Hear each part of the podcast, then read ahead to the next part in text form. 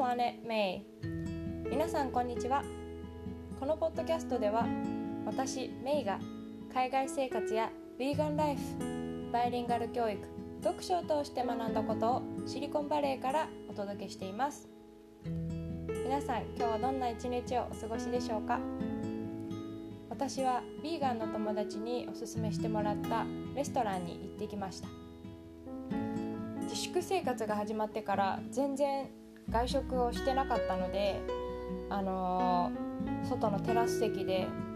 もちろんこう6フィート離れて、えー、すごく美味しい料理を食べられてとっても幸せでした。あのー、ビーガンとかベジタリアンの料理はカリフォルニアのお店では結構あの多く扱われているのでまあ、どこか食べに行くと必ず1品2品はそのヴィーガン対応ベジタリアン対応だったりするんですね。でもちろんお店の人に頼むと結構こ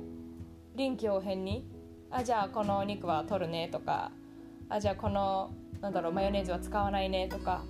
そうやってこう対応してくれるのであの困ることはないんですけれどもそのレストランの何が素敵かっていうとお店に置いてある料理メニューに載ってる料理が全部ヴィーガンなんですね。なのでもう店員さんももうなんか迷わないでどれでも頼んでみたいな感じで言ってくれて。あとはあのクラフトビールがあったり昆布茶も置いてあるのでそのヴィーガンの食べ物だけじゃなくて美味しいアルコールとか飲み物も一緒に楽しめるっていうことでとってもあの人気があるそうです。そして美味しかったです。まあ、ただ私たちが頼んだものがかなりあのジャンキーなものだったので例えばあのお肉のような味がするけどお肉じゃないインポッシブルバーガーっていうとても流行ってるんですがとかあとピザとかフライドポテトとかすごく脂っこいものを頼んでしまったので、えー、今日は、まあ、次の日ですね。あの即ニキビができてしまいました。はい。ちょっと調子に乗って食べ過ぎたかなと反省しています。そんなことはどうでもいいんですけど、えー、今日はあのー、リスナーさんがビーガンとマクロビってどう違うのとかベジタリアンとビーガンってどう違うのとかご質問くださったのでそのことについてお話ししたいなと思います。まあ、私もあんまりその自分が2020年の1月に今年の1月にビーガンになるまでにそのベジタリアンの種類のこととか全然知らなかったんですけれども、えー、ベジタリアンはあの日本語で言うと菜食主義者です。まあ野菜しか食べない。ただベジタリアンは、えーとまあ、乳製品ですとかあのー、ま、食べてもいいんですね。ヨーグルトとか牛乳とかチーズバター卵。などなど。はい。なのでまああの、うん。食べられるんですけどビーガンの場合はそれよりももっとこう食べてはいけないものが多くって日本語だと完全菜食主義者っていうんですがもう野菜だけそして動物性のものも食べないっていうことなのでさっきお話ししたヨーグルト牛乳卵はちみつあとは鰹節とかもその魚から取れるものなので食べないっていうあの、まあ、決まりというか制限があります。でえっ、とベジタリアンの中にもいくつか種類がありましてラクトベジタリアンラクトっていうのは乳牛乳とか乳製品の意味なんですけどそのラクトベジタリアンは、えーと、卵は食べないけれども乳製品は OK としているベジタリアンの人たちです。なのでインドとか、まあ、その宗教上えーと、ベジタリアンだよっていう方はインドのそのカレーとか作る時にギーっていうあの、ね、バターの代わりに使ったりしているのでそういう人たちはラクトベジタリアンが多いですであとオーボベジタリアン OVO って書くんですけどオーボベジタリアンっていう人たちもいてそういう人たちは、えーと、卵は食べるけれども乳製品は食べませんっていう人たちです。で私の友達とかに一番多いのがこのオーボーベジタリアンかなと思うんですけれども、牛乳乳製品を取り入れるとこうアレルギーが出ちゃうとか体に合わないから肌が荒れるっていう友達とかはあのいろんな食べ物を試した結果自然とこのオーボベジタリアンにたどり着いたって言ってる子がいたりですとかあとまあそういう卵とか牛乳も飲まないビーガンを、まあ、何年か続けていたんだけれどもこう妊娠したことをきっかけに卵はやっぱり食べようと思って今は卵を食べるようになったよって言っている子とかまあそのいつも絶対にそれをしなきゃいけないということではないので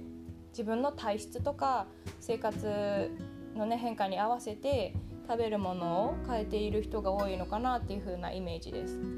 あとは、えっと、ペスペスケタリアンっていう人たちもいます。それはえー、さっきのベジタリアン野菜中心なんですけれどもプラスアルファ魚を食べてもいいっていうことなので、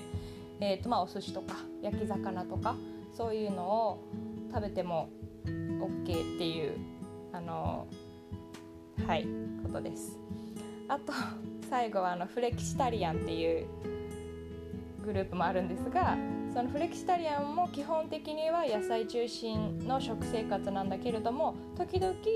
その肉を食べたりだからフレキシブルってことですよね。肉食べてもいいし、まあ、魚食べてもいいし、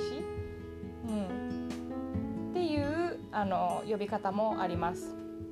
なのでまああの、絶対にこうしなきゃいけないってわけじゃないんですけれども、まあ、例えば思想とか自分の健康状態とかに合わせてそういうのを選んでいるっていうそれがまあビーガンとかベジタリアンのその種類になります。でマクロビとそのベジタリアンビーガンは関係があるのかっていうことなんですけれどもマクロビっていうのは、えー、さっきのベジタリアンはそれを食べる人その人のことを指してるんですけどマクロビっていうのは食事法のことを言います。で基本的にマクロビはあの3つルールがあってこう1つ目はあのその土地のものを食べる季節のものとか土地で取れるものを食べる2つ目が丸ごともうその魚の尻尾とか、えー、葉っぱ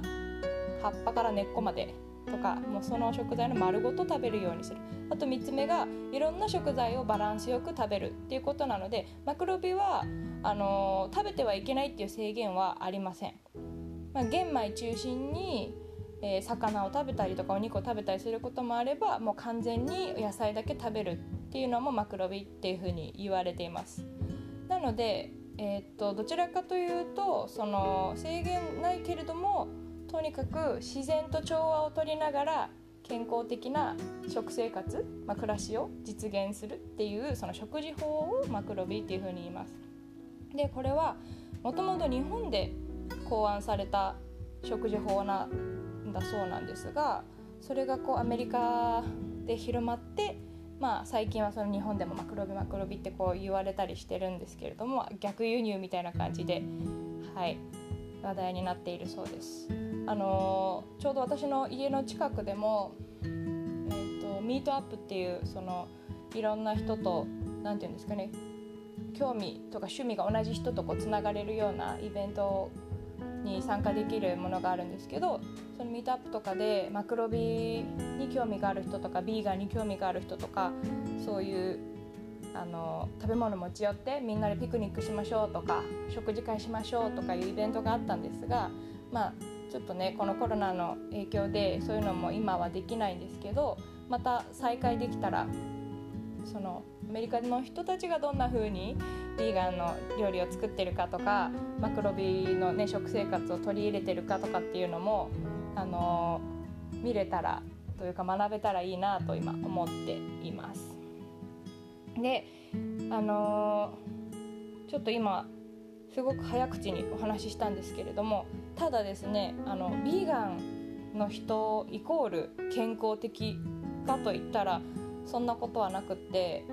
ビーガンになってまあ良かったこととかももちろんこれからお話ししていきたいんですけどビーガンになったからといってうん健康なわけじゃないんですね。なんでかっていうとビーガンって、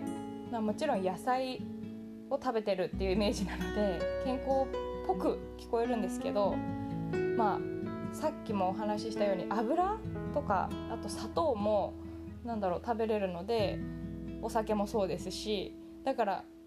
やっぱりこう偏った食生活になってしまうと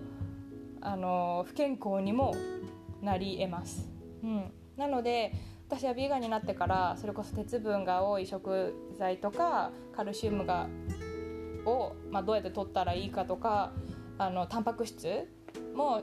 1回の食事にこれぐらい入れた方がいいとか、まあ、そういうことも考えて料理をするようになりました。はいまあ、なので、えーと、ベジタリアンとかビーガンにもいろんな種類があるんだよっていうことと,、えーと、マクロビは食事法だからあのビーガンとかベジタリアンみたいな食事の制限はないよっていうことを今日は、えー、お話ししました。ちょっとあのいろんな言葉が出てきて ちゃんと伝わったかなと思うんですけど。はい。でもしまた何かこう知りたいなとか、えー、こんなことを